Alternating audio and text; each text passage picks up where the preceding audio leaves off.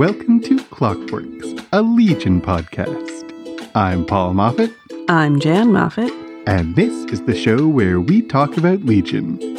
We tick tock about Wait. Legion. Wait, I'm pretty sure you've done that one before. It was the first one ever. That's cute. It's all come round in a big circle, which is another clock joke. I guess because clocks clocks go in a circle and the circles. hand. We're doing a wrap up on season two. We're going to spend some time talking about the things that we noticed throughout the whole season. We'll talk about the Jon Hamm narrations and what we make of all of that when we put it all together in the context of the whole show. We'll talk about some of the motifs that we noticed through the whole season recurring. We'll talk about some of the themes and big ideas that we think this season was all about. We'll talk about the characters and what we think of the character journey of several of the main characters.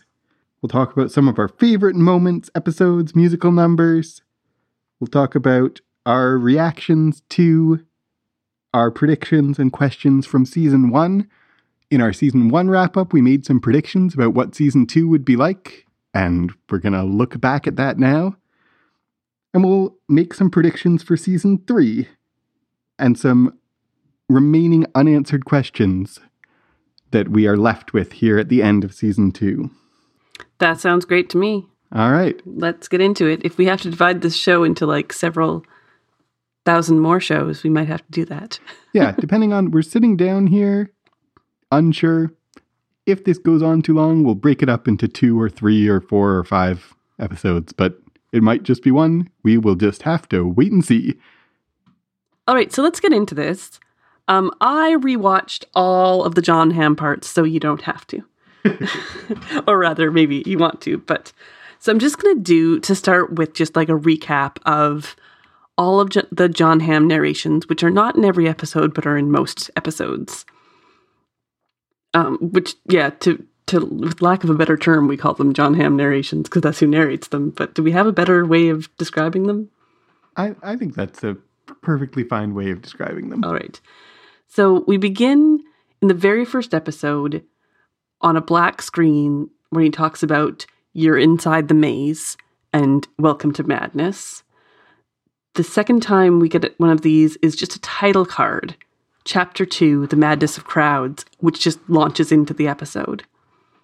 Later on that same episode, which is we get chapter three, Delusions, where we hear about Zhuang Zhu, who dreamed he was a butterfly. We dream, we hear about Albert A, who cuts off his leg because he feels like it's not his. And the conclusion is, for a delusion to thrive, other more rational ideas must be destroyed. In the next episode, chapter 10, we get chapter 4, Umwelt. Reality is that which, when you stop believing in it, it doesn't go away is the whole part with the boy who's taught red and green, and we are the only animal on Earth who goes mad. The next episode, chapter 11, has part contagion 5, which introduces the nocebo effect and what about our reality is disorder. Chapter 12 has uh, no Jon Hamm in that episode. Chapter 13 has the cons- coincidence or conspiracy, chapter 6. Then we have chapter 14 with no Jon Hamm again. Chapter 15 has part 8, moral panic, when we have the witches code, witches and the comics code. And then later on, just uh, Jon Hamm narrates over top of the actors talking about what have we learned here. One delusion leads to another. What starts as an egg can become a monster. In chapter 16, we talk about the cave. This one does not have any title card whatsoever, but would be part nine. Uh, the, delusion of the narcissist is they believe that they alone are real. Chapter 17 and 18 have no Jon Hamm narrations at all. And the last episode, chapter 19, has the little clip where they repeat the egg thing from the very first episode, what begins as an egg and then has this series of title cards. So it isn't actually a Jon Hamm narration because no one narrates those cards, but it feels like the conclusion of this group of things where for what is normal is that which upon nine wise men can agree, men can agree, leaving the tenth to swing from the hangman's rope. Right. So that's just the rundown of all the Jon Hamm narrations. Now we can talk about what all they have in common. What exactly what exactly are they trying to say? I mean, they're all about uh, delusion, is what they all have in common, right? Hmm. They're definitely about yeah delusion and the re- nature of reality. You had, um, I don't know if you want to put this later, but you had a revelation about the last one that you didn't uh, put into our episode about the last. Yeah, I can say that now. I was walking. I, I listen to our podcast sometimes just to make, see, hear what we said to make sure I know for the future episodes. That is maybe I do that too, but is it a sign of solipsistic delusion to spend your life listening to recordings of your own voice in your ears? I don't always listen to the entire episode, and I often listen to it speeded up. So it's not even my own voice; it's my own voice at like two times the speed. Right. Oh, Sorry, I Anyway. interrupted. I was listening to myself talk about the end of season of the end of the last episode, chapter 19, and I like it clicked on me so hard that I had to run home. I burst into the into the house screaming at Paul, "We are the 10th person. We are the 10th person." And what I mean is in the last in the scene in the last episode where David is on trial and he's in the big ball in the middle of the room and there's nine people in that room. There's eight people surrounding him and him in the middle. And it talks about when nine wise men could agree, leaving the tenth to hang dangle from the headman's rope. There's a tenth person in that room, and it is the audience. It is us watching the show. hmm We are the tenth person in that room. And I think that's deliberate. I think that this whole Jon Hamm narrations are all leading up to we are part of this show. Our madness, our collective our collective consciousness is part of Legion.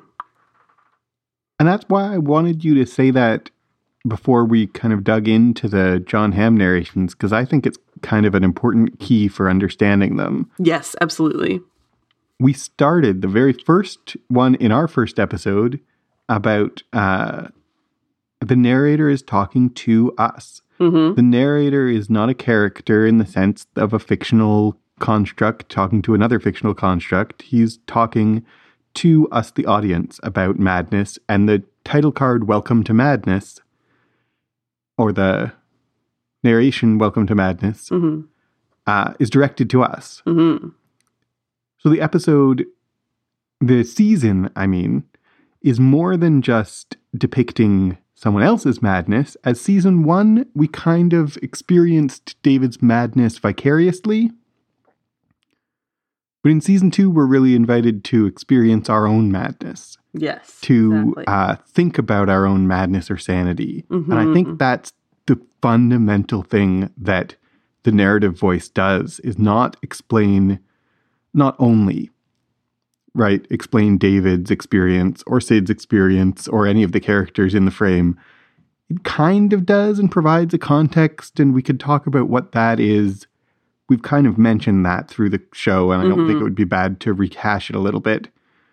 But I think what really the narrator does that couldn't be done without the narrator is involve us, the viewers, in that. hmm And the final piece where there are nine wise people and one crazy person in that room, and which one is which, Yeah, exactly. uh, we are invited. I mean, like the nine wise people are the nine people who agree that David is villainous, and the tenth hangs from the hangman's rope because he's condemned by all the nine, including us who are in the room, who ag- all agree that he has gone off. You know that he's uh, become villainous by the end of the show. hmm Um, but the narration also says, "What if we're? What if the ship of fools is the ship of fools? What if we're the mad ones?" And we are encouraged to be part of the show, to be part of considering delusion and madness, and what can we trust of our own uh, judgment and our own sanity. Absolutely. It's definitely an invitation to madness all the way along. And even this is most uh, apparent to me, at least, in that episode where it's this will make you vomit, this will make you vomit, and they say it Yeah. over and over, and you really feel that physical reaction. You're actually physically re- physically reacting to what is on the screen, and maybe not everyone is, but I don't doubt that a lot of people feel just a little bit like vomiting when they hear that over and over. And this is just part of like this fully interactive experience watching this show.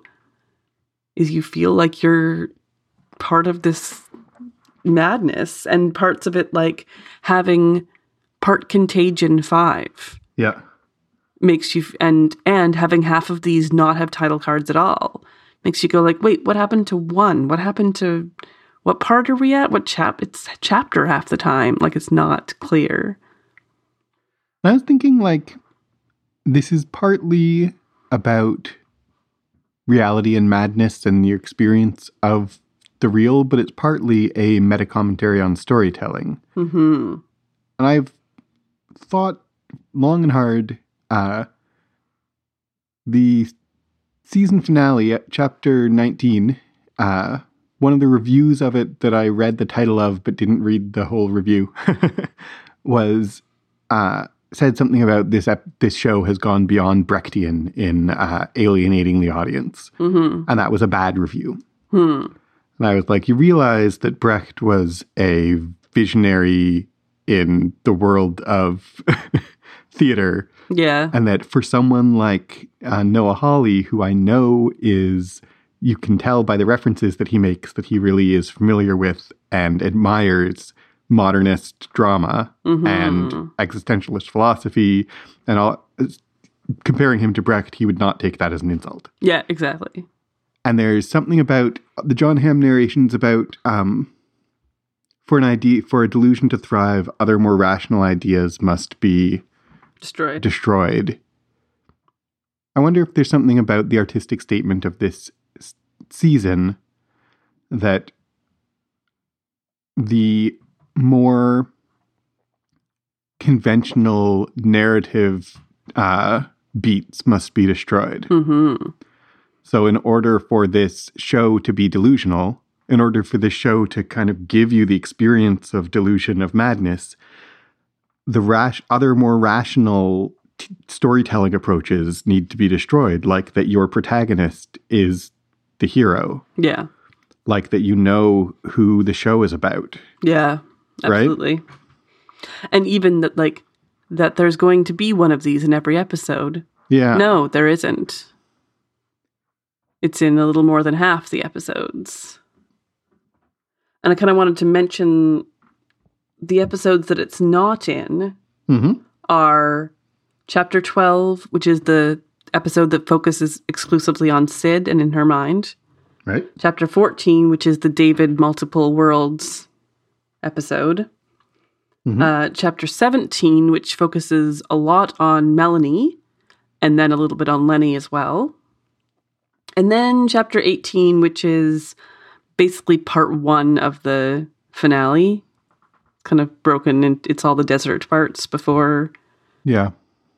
so I feel like that one doesn't quite fit the pattern, but the other ones are when it's focusing on one specific person, when it's their story, we don't get a overarching narration. Hmm. We get it more when we're trying to tell a grander story Right. and to invite you into this. It isn't about you in those episodes, it's about them. hmm. You, the audience, I mean. Yeah. Yeah. Okay. But I really feel like a lot of it just hinges on that first moment with you are inside the maze. Yep. You've pictured a maze, and the, ma- the maze itself is in your mind. Welcome to the madness. And that just like defines the entire season. I absolutely agree. Which does that segue us nicely into the motifs? I think it does. So, mazes are a strong and as well as ma- not just mazes, but liminal spaces What does that mean? So by liminal spaces, I mean the in between spaces, that moment between waking and sleep, that moment, the traveling between things is kind of a liminal space. It's a not quite here and not quite there. And so in Legion, you have literal liminal spaces, which are a lot of hallways.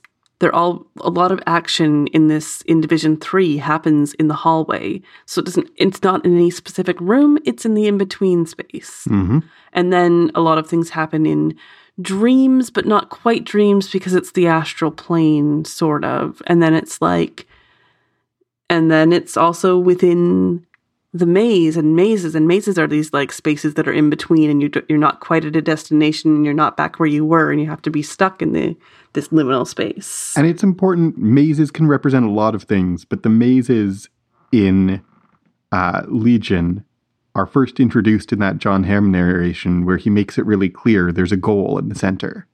There's a Mhm. beginning and there's a center. Yeah. That kind of maze, if there's a beginning and a center, then the rest of the maze is this liminal in between space, Yeah, right? absolutely. Is that not all mazes are necessarily that kind of liminal, but they really establish the maze as an in between space that you're staying in the meantime. And I feel like there's a couple of things we could say about mazes and liminal spaces for the show as a whole, for the season as a whole, hmm that I think the season itself is a maze. Yep. The season itself takes you down this path and twists and turns and dead ends. Like, I think that the tar cr- weird creature alien thing We think he's Is- a brood. brood that's what we thought he was maybe yeah i think he's a dead end Yeah. i think you thought that trail led to something but no you're just at the end of the maze and you need to turn around and go the other way I think you're totally right. And if you think of the season as a maze, it makes a lot of the things that people find uh, found frustrating about the season.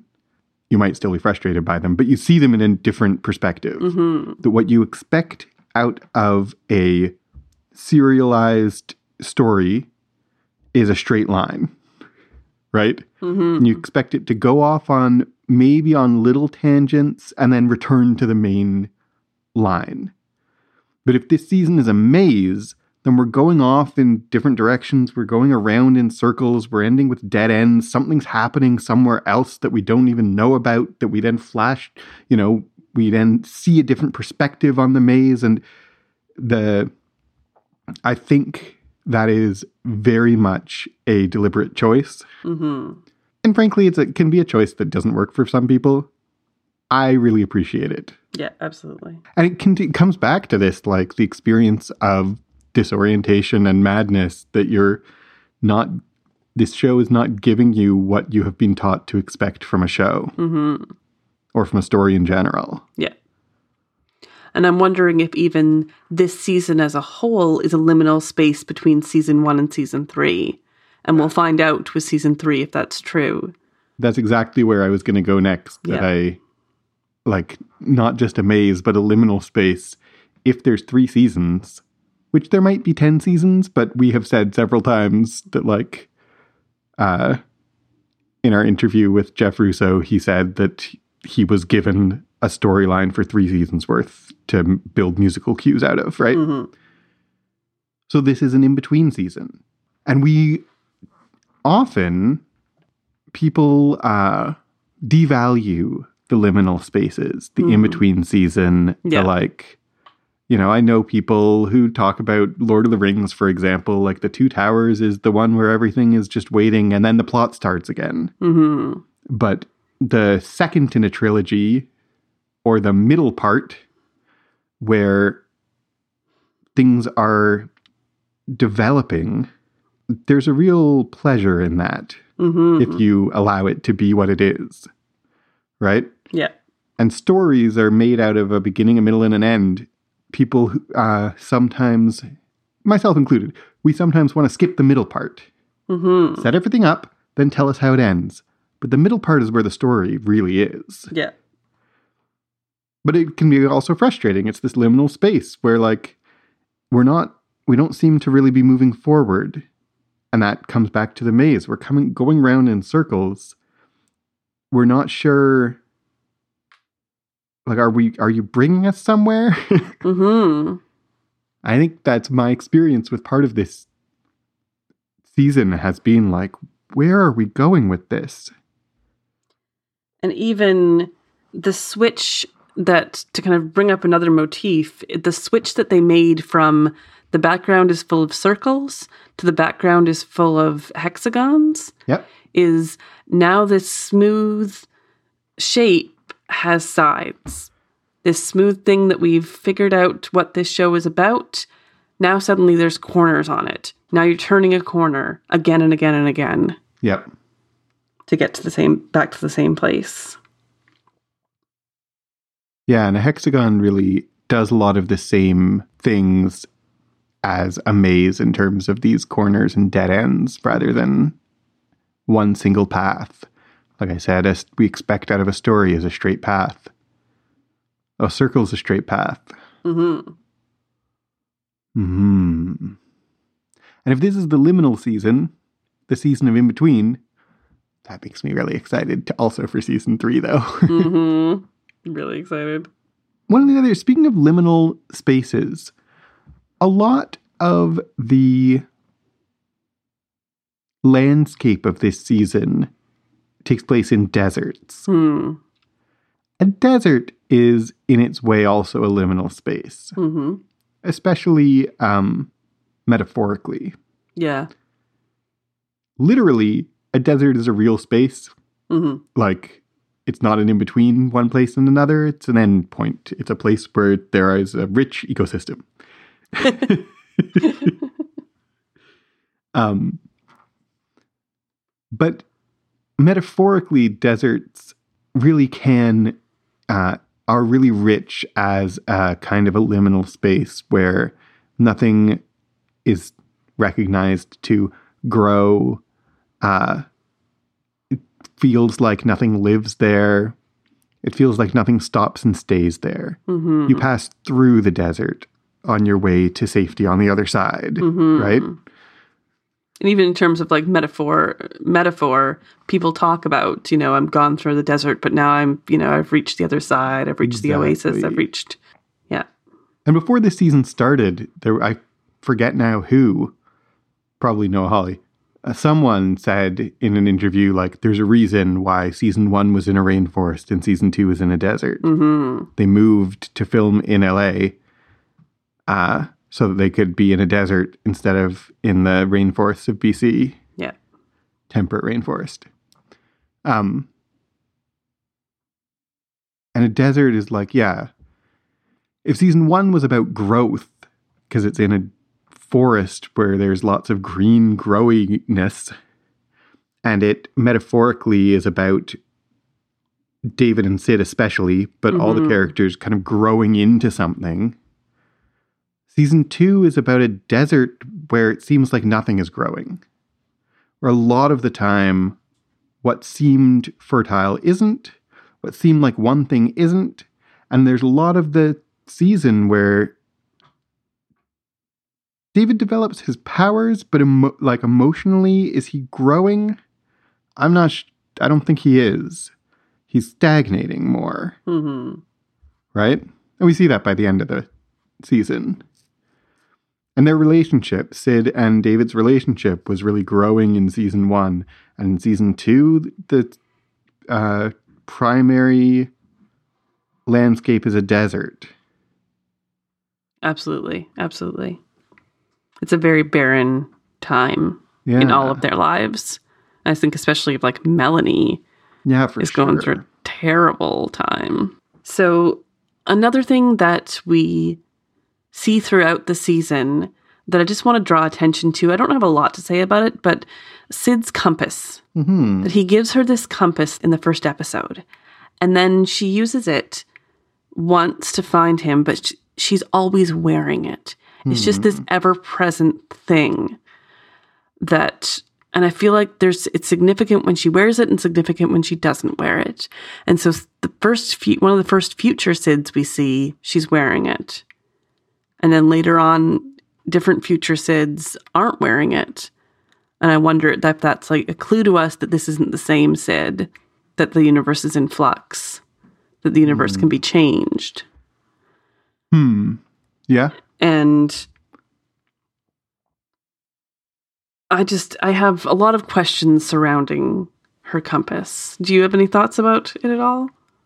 I think visually it symbolizes their connection, Mm-hmm. but it's an interesting, like a compass is an interesting visual symbol of their connection because it actually doesn't suggest that they have a connection, Yeah, just that she can find him. that they could have a connection, right? A Yeah. compass is kind of in its way a liminal object. Yeah. You use it to find your way. If you have found your way, you don't need it. Yes, that's so true. Liminal object is a great way of describing it. So at the same time as the compass symbolizes their connection, it also symbolizes their separation. Mm-hmm. And it, uh, as long as she's wearing it, there's a visual marker of one or the other of them being lost and lost to each other. Mm-hmm. But then there's also this sense of wanting to find each other, her wanting to find him, and especially future Syd. When we look back at future Syd knowing everything we know by the end, and frankly, we get a lot of these clues even in our very first or very second uh, appearance of her. Mm-hmm. But if David is a villain, uh, who's a monster, who she's afraid of, she still has the compass. Mm-hmm.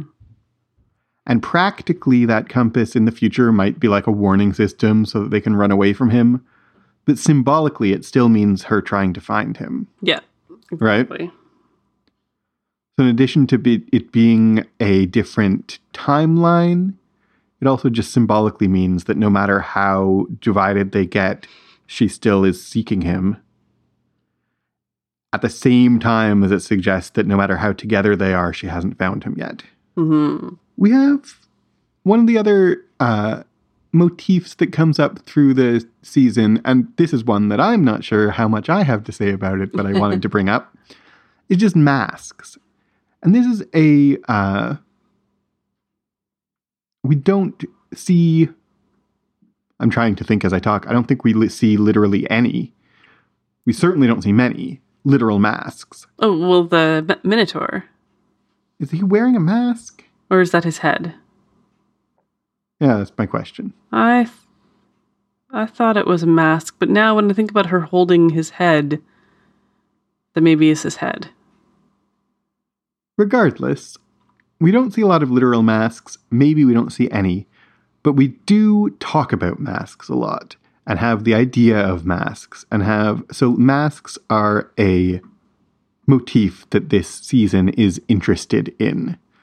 And it's, you know, David starts by saying Farouk in the first episode of the season, he's talking to Ptonomy and he's like, you know, I don't even know what Farouk looks like. He wears so many masks. Mm-hmm. And then when he when Lenny shows up, he's like, "Are you you know, you tormented me?" And she's like, "I was just a mask." Mm-hmm. And the Shadow King accuses David of wearing a mask, drop the mask. And at the end of the season, m- when the Shadow King is in Melanie, Melanie, Shadow Melanie, is telling uh, Syd that, like, you can see a glimpse of his real face. And then Syd is all, uh, now I see your real face, you hide it so well. And there's this sense of real faces and hidden and masks, right? Mm-hmm. Um, Well, the one you did, we forgot to mention, Fukuyama oh yeah. a mask. Like he is, his whole head is a mask, So and maybe that's the contra- contradiction. There is we don't ever see what the way we do eventually, but like we don't see what's under the math under the basket for so long. But then when we do, it wasn't really hiding anything. right, It was just it's just basically to keep his head still or whatever. we can speculate, but yeah.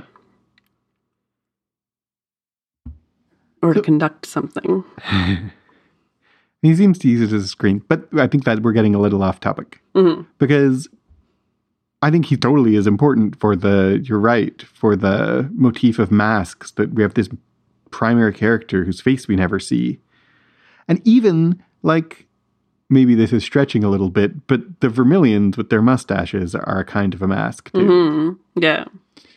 Um, and what does all of that add up to? Like this show is this season is very interested in masks, and masks are important uh, symbolically for the season because they're about hidden faces, a truth that's hidden, hmm and it's different from like we could talk about someone showing different faces. We could talk about someone showing different sides of themselves.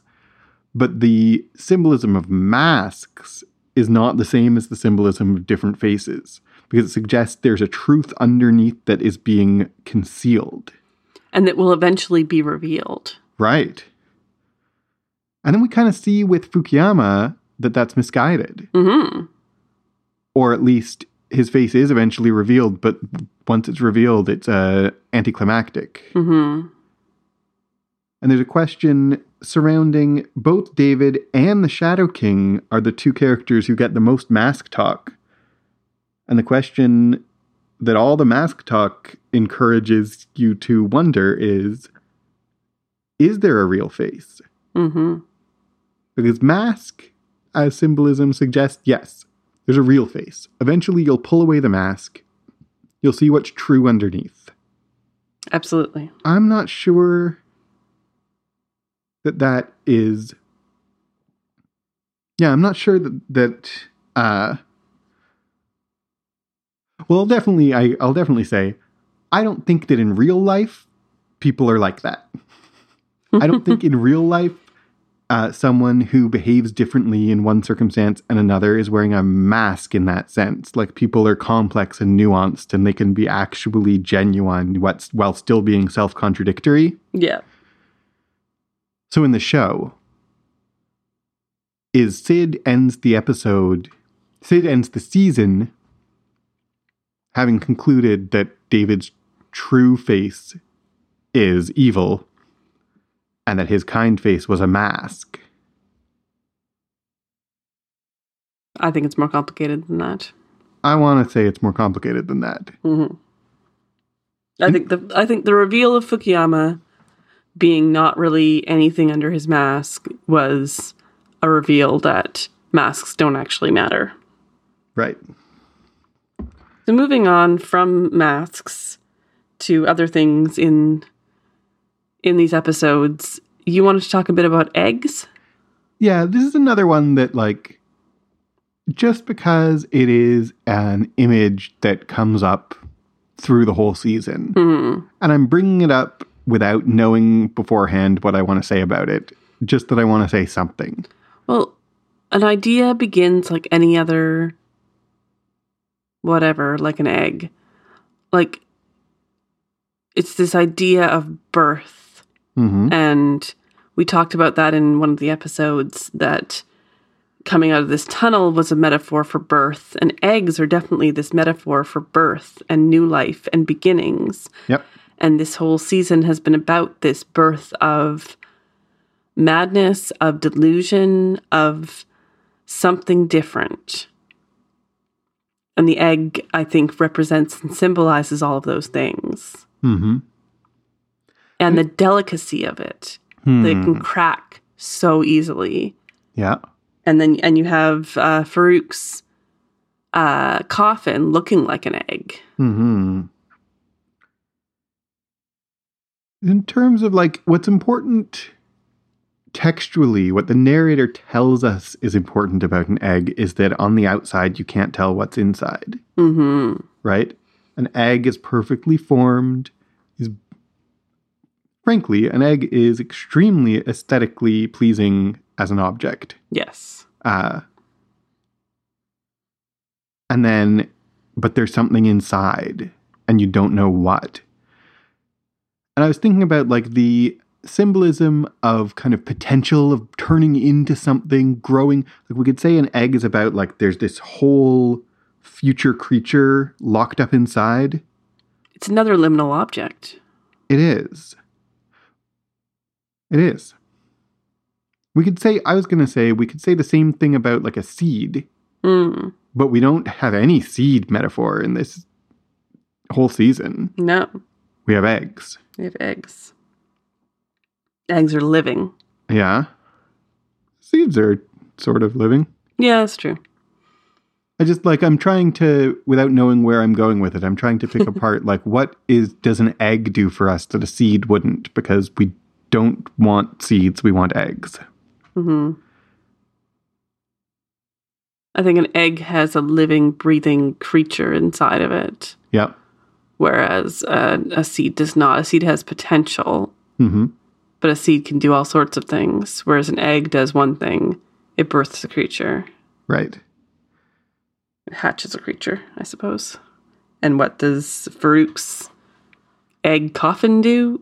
It hatches a creature. And I like what you said about delicacy of the shell too. hmm That's something that I don't think you get from a seed.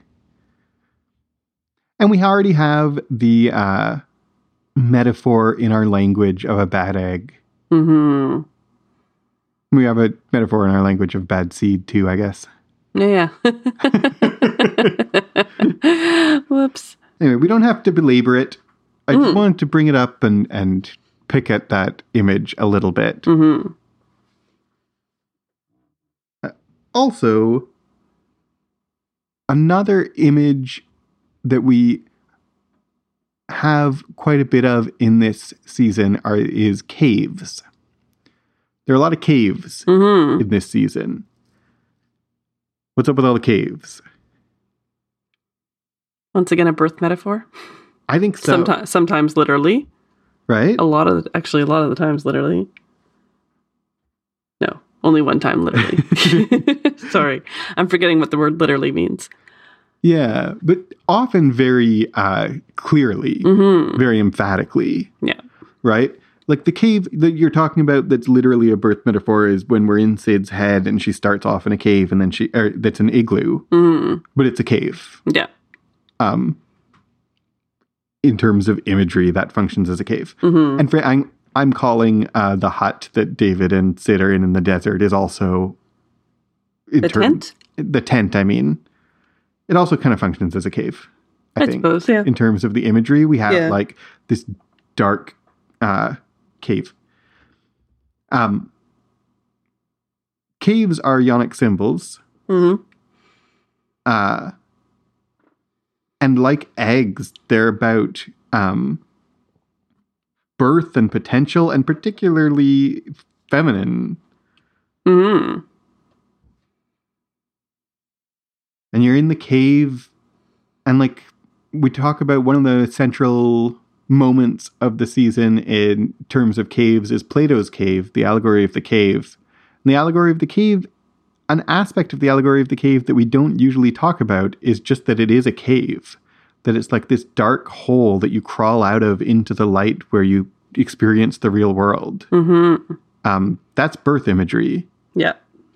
and that's important like i don't know if plato i would not presume to make any claim about what plato was doing deliberately or not deliberately but it's uh, useful to understanding the allegory hmm that like you go from this uh, infantile state or this uh, um, embryonic state into real birth into the real world. You come out of the cave into the light hmm right? And that's another thing that this whole season is doing is like we're coming out of someplace safe. Hmm caves aren't necessarily liminal but cave doors are and doorways are Yes. and we're really spending time in the tunnels of the cave and out the Mhm. cave door and going the camera through the cave door and maybe that's why i want to call the tent that they're in a cave because we're really looking through the doorway into it hmm and in terms of like the visual experience there's a real mirroring of how they film us going into caves Yeah, exactly. yeah There's a lot of visual callbacks in this over and over again. And one of them is, yeah, this going in and out of spaces like that. Yeah. So one last uh, image or motif that I wanted to focus on is we spent in season one we spent an awful lot of time talking about wardrobe and clothes and what people wore. We have barely talked about that at all this season. It hasn't been nearly as obvious this season to me. There's one aspect of wardrobe that has been very conspicuous this season, I think, and it's David's pants. His, his little short pants. He's he wears pant he wears short pants. Like you can see his ankles, they're not long enough for him, right? I mean, yeah, those those are fashionable. People wear those kind of pants. Yeah, okay. When I say they're not long enough for him, but they're visually remarkable. Yes. and people remark on them, right? Like there's someone that we follow that follows us and we follow on Twitter whose uh, Twitter name is David Haller's pajama pants, Yep. right? Because the pants are memorable Mm-hmm. and distinctive. I think they symbolize um, that he doesn't. I mean, I think that they, despite being actually fashionable, and when I say like they don't fit him, they actually are the right size for him. Like it's not like the wardrobe department picked the wrong size. Uh, and people in the real world wear pants that are that length on purpose. But the visual effect is that he's wearing pants that don't fit him Mm-hmm. he's the wrong size for what he's trying to be. He doesn't fit in how, and this is these are clothes that Division Three have given him. Yeah. Remember, he shows up and Syd says, "There's clothes for you," and he puts them on, and there's the pants that he wears for the rest of the season. So the Division Three is trying to dress him up. Syd is trying to dress him up in something that doesn't fit him. Mm-hmm. There's also a sense of him being unprepared, him being unequal to the task that's before him because he's, I mean, like he's not wearing what he needs to be. He's not totally uh, fully dressed Mm-hmm. because his ankles are bare, Mm-hmm. and it's a subtle, like it's it's a subtle amount of not dressed Mm-hmm. but it's there in his visual uh the visual language of his wardrobe says this is a person who is not uh, adequately attired who is not ac- adequately prepared who is trying to fit into something he doesn't really fit into who isn't who people think he is doesn't fit isn't the size the shape the person that the people around him the people who are dressing him including himself think he is there's a lot of visual symbols of he isn't who you think he is Mm-hmm. in those pants. He's also just like he's gotten too big for his britches. Yeah, that too. He's gotten he's too big. He's too big. Overreaching. He's over who knows what. And the Shadow King keeps telling him, like, don't sit at the kitty table. But we might use that different language for that same attitude, might be like, put on your big boy pants, David. Right? Yep, exactly. He is not wearing his big boy pants. Nope. Any other motifs you want to mention before we move on? That about covers the ones I specifically wanted to talk about. Yeah. I'm sure there are more that if you, our listeners, noticed some uh, image that came up again and again, like we could keep talk, keep up, up the conversation on Twitter. We'd be happy to. Those are the ones that stood out to me. Mm-hmm. So you want to move on to some of the themes. We may recover some of the same ground, but what I think of as like when we're talking motifs, we're talking images or uh, objects that come up again and again that have some kind of meaning we can uh, pull apart. Mm-hmm. When I'm talking about themes, I'm saying meanings that are represented in different images of different kinds, right? So it's Yeah. kind of the same conversation backwards Yep. one of the major themes I think of this season is uh, madness. Mm-hmm. We've been touching on this already. What is this season telling us about madness?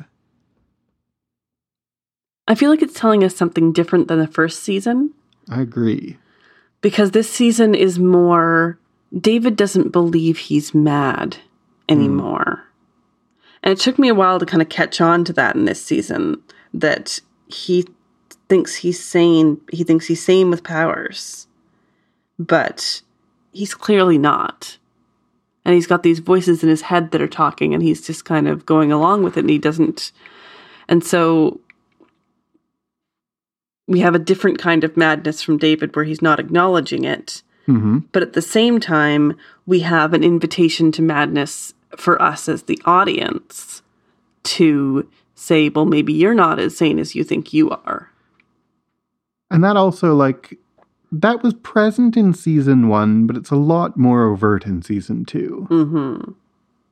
And again, in season one, David was textually like worried that maybe he really was crazy after all. Yeah. And everyone was always reassuring him, no, no, no, no, Yeah. you're definitely not. And we have that inversed, especially by the end of the season, where he has f- come very solidly to the perspective that he is sane. And all the people around him are like, wait, wait, our bad. Yeah, exactly.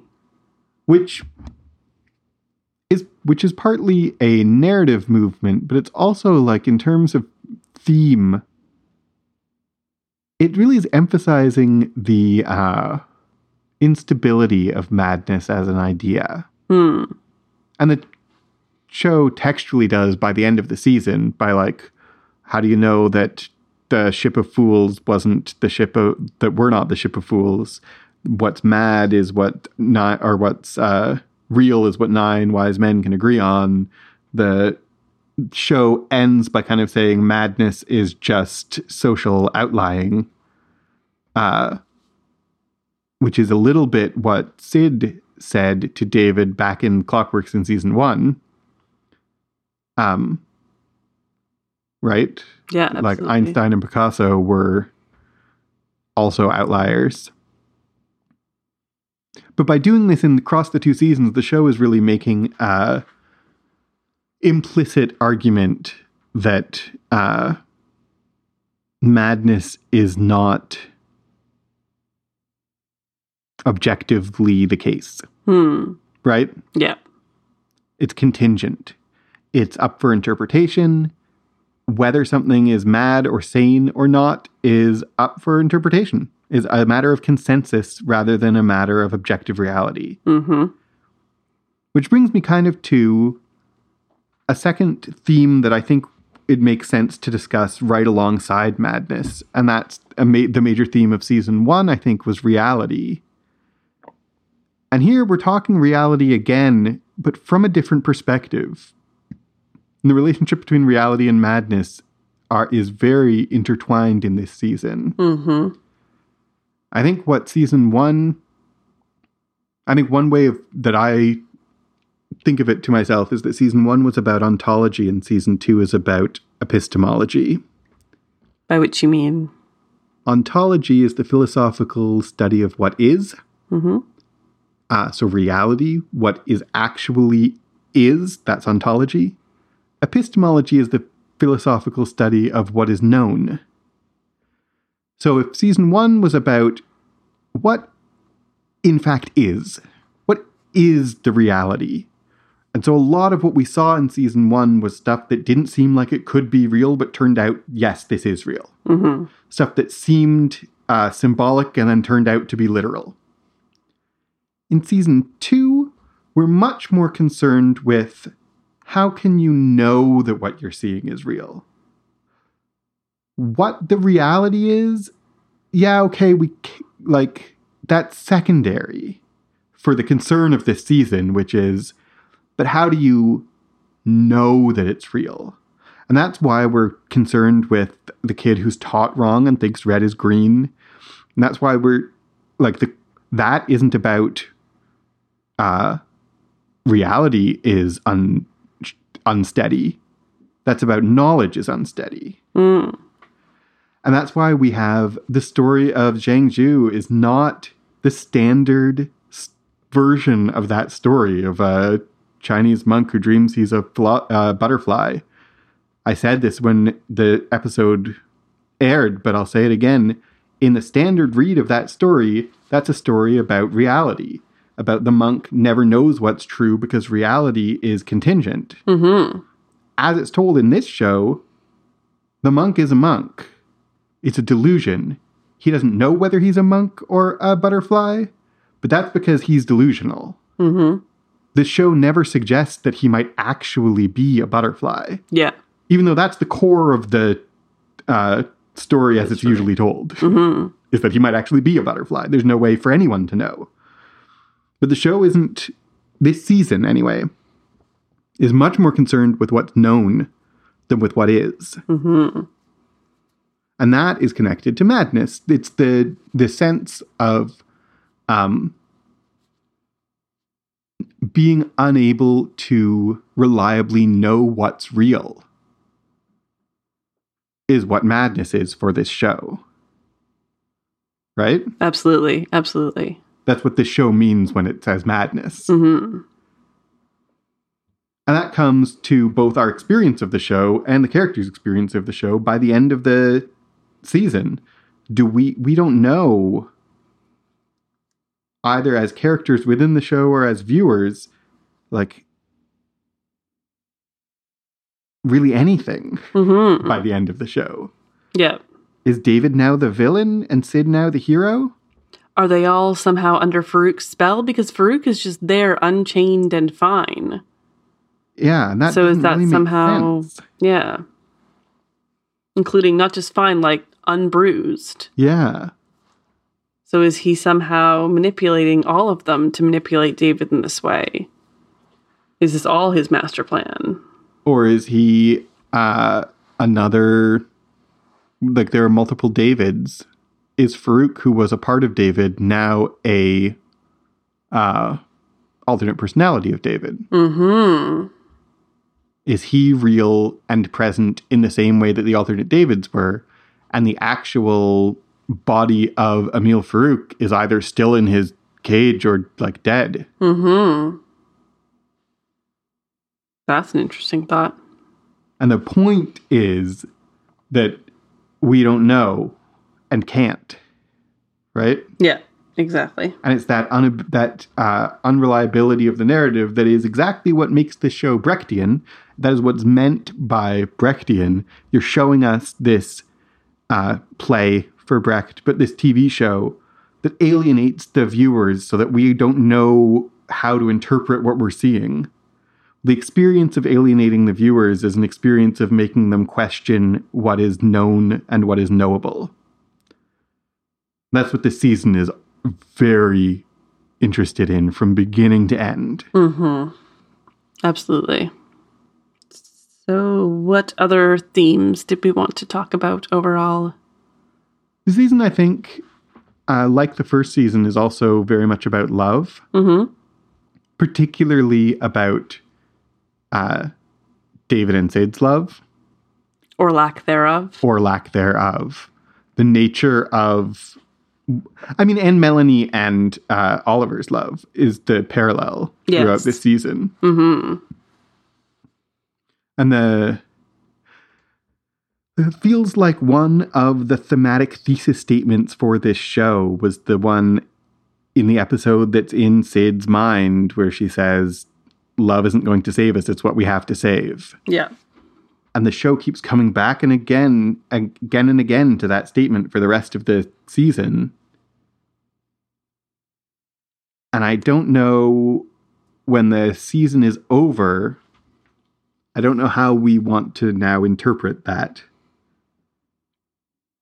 Because just because Syd says it doesn't mean it's true. Also, David's whole if his delusion is that he is a good person, he deserves love, then is like love is what we have to save, but David cannot be saved because he doesn't actually deserve love. Or does he? Is love a matter of desert? Yeah. Desert? I said this in our episode about chapter 19, but I don't think that, like, I think that that is a category error. I think Mhm. that putting those two things together is a philosophical mistake. Yeah. And people don't deserve love because they're good. Yeah. And they don't not deserve love because they're bad. That's just not how love works. Mm-hmm. Or desert. uh, or goodness. or value. Anyway, Um, So does David but does David turning evil or whatever he does by the end make uh him not have saved love? If the love question- was what they had to save? it's the question that when Syd says, like, love is what we have to save, but I'm not sure that's what he's doing anymore. What does it practically look like to save love rather than to count on love to save you? Mhm. In terms of like your actual actions, what is the difference between those two things? I'm not sure. I feel like it's to to save love they need to do evil things sometimes. They need to kill people. But then she goes like against what she's saying at that time. Yeah, but then when it comes down to it, she is uh, disagreeing with herself. That she doesn't think the think the ends justify the means. Because the interpretation, the easy interpretation of what it means that love will save us is if we ignore the Shadow King and just spend time together, everything will be fine. Right? Mm-hmm. And so Syd's lesson of love isn't what saves us, it's what we have to save would seem like it reser- reverses that and says, go off and defeat the evil guy so that when you're all done, we will have each other. Mm-hmm. Which then David tries to do, but it's wrong. It turns out not to be what she wants, or it turns out not to be correct. Mm-hmm. She was wrong by saying that, or he's misinterpreting what that would actually mean. When she goes off to find him in the desert, she still thinks love's what we have to say, but I'm not sure that's what he's doing, which means that he she thinks he has misinterpreted her. Right? yeah. Because he still thinks he is doing that. So what would it mean that love is what we have to save?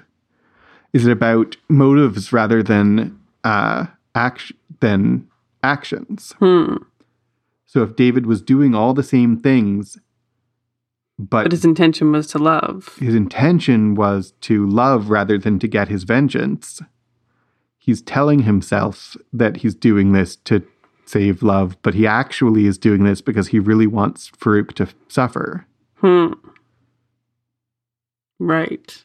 So it's not, in fact, the actions that are the problem, but the motivation behind them. Yeah, and that's why he's in the end, or just before the end, he's upset with himself because he's happy about hurting Farouk. Yeah. And everyone's upset about that. I don't think in the end he's going to save love or love's going to save him. No. I don't think we're headed in that direction at all. No, neither do I. And in terms of the love theme, I said that Melanie and Oliver are the obvious uh, counterpoint or contrast or parallel to Melanie and to uh, Syd and David. What does that mean for their ending? Because it kind of seems like for Melanie and Oliver, love did save them Mm-hmm. for certain definitions of save, Yeah. right? Yeah. I was really surprised by the end that that was what happened to Melanie and Oliver because I really felt like she had given up on him. But in reality, she was loving him all along Mm-hmm. and she wanted him all along, even though she was mad the entire time. And it was her love for him is what Farouk was able to manipulate. Mm-hmm. But it also is what ended up allowing them both to survive Yeah. the end, right? For certain Is that- definitions of survive. For cer- for certain definitions of survive. Is that how we want to read that ending? Maybe? Like we'll find out in season 3, I guess. Yeah. There's a lot uh another major theme of this season is the idea of trauma. Mm-hmm. And that's connected in some ways for David, particularly, that's connected to uh, the madness theme. That's part of why he relates to reality the way that he does, is because of his trauma.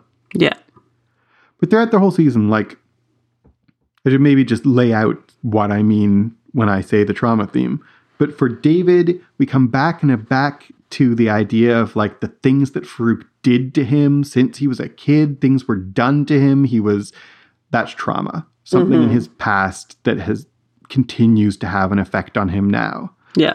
Then we spend all this time with Syd, and we see a lot of terrible things that she has suffered and survived.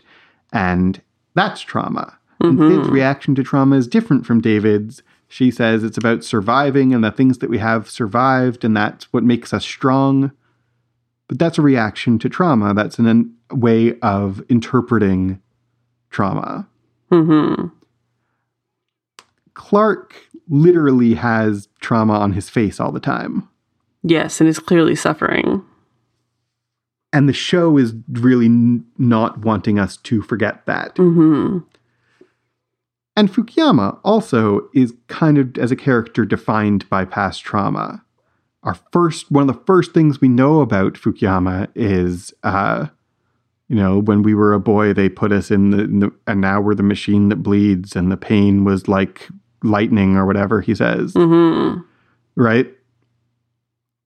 And there is a sense by the end of the season that Fukuyama, like the pain has not stopped. Uh, he still is in pain. Yeah. Ptonomy has major trauma when he dies, Yeah. uh, and then exists in Fukuyama's mind, and like this is also a kind of loss of self, a lo- of not just death but trauma. I mean, Oliver had the Yes. trauma of living in the ice cube for 30 years and now has the trauma of living with the Shadow King in his head. And Melanie has the trauma of Oliver coming back and then leaving. And mm-hmm. Melanie's whole, like, until we find out that the Shadow King is manipulating her, it is still very easy to read all of what Melanie does in this season as being the result of trauma. Yeah.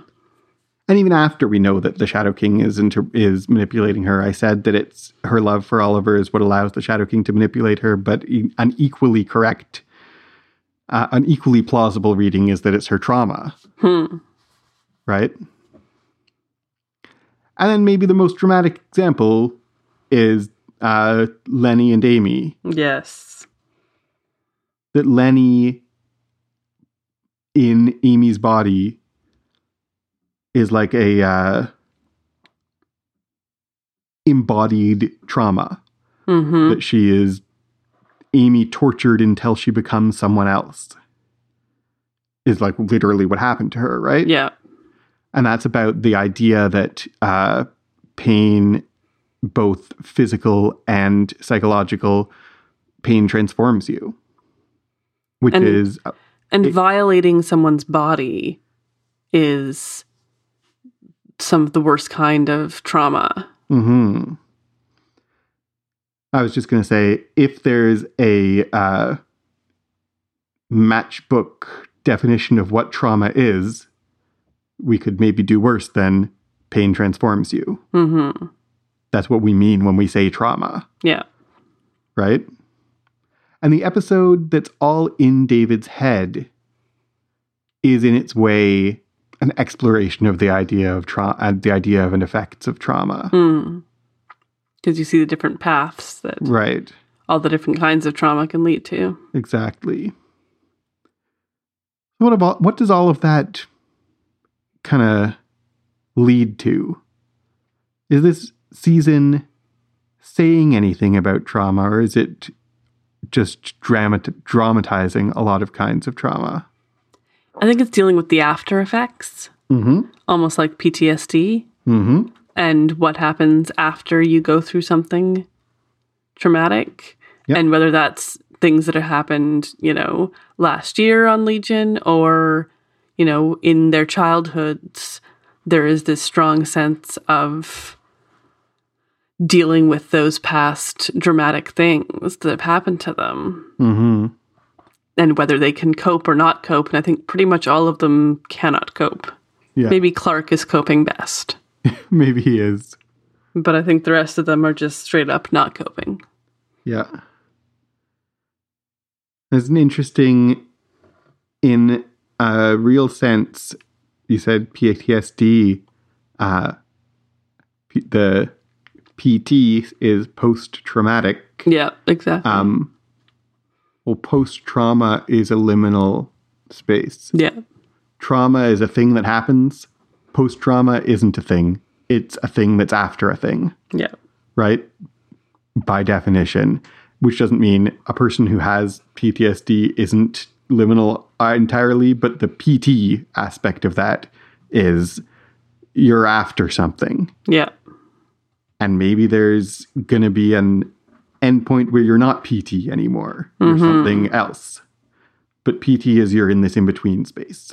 And if this is an episode about post trauma, about dealing with trauma, recovering from trauma, or trying to or failing to, that comes back once again to this sense of liminality through the season. Mm-hmm. Absolutely. We're very through the season as we were through last season. We're very interested in the idea of good and evil. Mm-hmm. And of what comes in between them. Yeah. Like the David is very interested in, and Farouk is very interested in, like hero or villain. You're one or the other, but we Yes. and this binary thing, and we have binary moments in the season where we have things written in binary all over the walls, but we also know that it's not binary, Yeah. and we know that it's not just this one or the other thing. Absolutely. And I think one of the central things this season is doing with the idea of good and evil is exactly that complicating uh, the easy understanding of those as a light switch. hmm And by making your hero the villain at, by the end of the season, you're exploring this idea of is that even possible? In the sense of can someone go from being good to being evil? Uh, I think the show is trying to say no. hmm Neither Farouk nor David nor Syd are either good or evil. Even Farouk isn't evil. Uh, because even Farouk is more complicated than that. hmm Even though Farouk does evil. Yeah, and he definitely has moments of like talking about having sympathy for your for your victim or for your for the villain. hmm And David doesn't want to hear that, but that does make him sympathetic. For sure. It makes David unsympathetic. So one last thing that's looming over the entire season is this this threat of the Shadow King.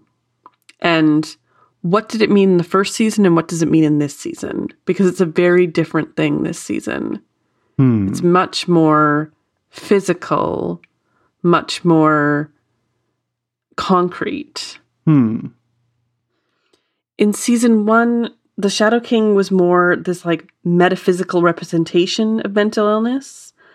But season two, he comes in as this more physical, external antagonist. And so we have much more of a traditional superhero interaction here. Yeah. But we also have uh, just a different way of looking at a threat. And that's interesting. If the Shadow King in season one was essentially an internal threat, uh, and in season two, he's essentially an external threat, hmm in one sense, you would expect that to simplify the lines of conflict and the good and evil nature. Because as you said, like, well, now he's outside of David. Now he's the supervillain and David is the superhero, and one of them's good and the other's evil, and they fight until one of them is dead or Yeah. in jail or whatever. But when you allow a little more complexity, in fact, making Farouk external complicates instead of simplifies the lines of conflict and the moral uh, status of each of them because Farouk becomes a fully fleshed person instead of just an aspect of David. hmm And a fully fleshed person can do all kinds of evil things, but are nuanced and complex. They just all are. hmm And that also makes David, at the same time as we might expect it to be, now he's the superhero who can go around doing good. What the actual effect is, now he's a complete human who has to take responsibility for his moral failings, Yes. right? Mm-hmm. Neither David nor the audience is really prepared for that. Mm-hmm. that, do you have any other major themes that you were hoping to talk about? I think that's pretty much it. So let's call this the end of part one of our season wrap up. Um, next week, we will have part two of our season wrap up. And on that, we will talk about all the characters and what we think has happened to each of them throughout the season. We'll talk about favorite moments and re- our predictions, unless that goes too long and there's a part three. I doubt it. It's probably that'll be shorter than this. If you didn't get a chance to and have thoughts about the season that you want to share or insights that you'd like us to hear, you can send those to us on Twitter at ClockworksCast. You can send them by email to clockworkscast at gmail.com. If you're listening to this on Patreon, you can comment below this episode in the comments section. And you can also find us on Reddit and Facebook using the links in the show notes. If you like what it is we do here, you can support us on Patreon at patreon.com slash clockworkscast. And if you want to leave us a rating and a review, that would be absolutely fantastic, and we would be grateful for it. Until next week, I've been Paul Moffat. I've been Jan Moffat. Goodbye.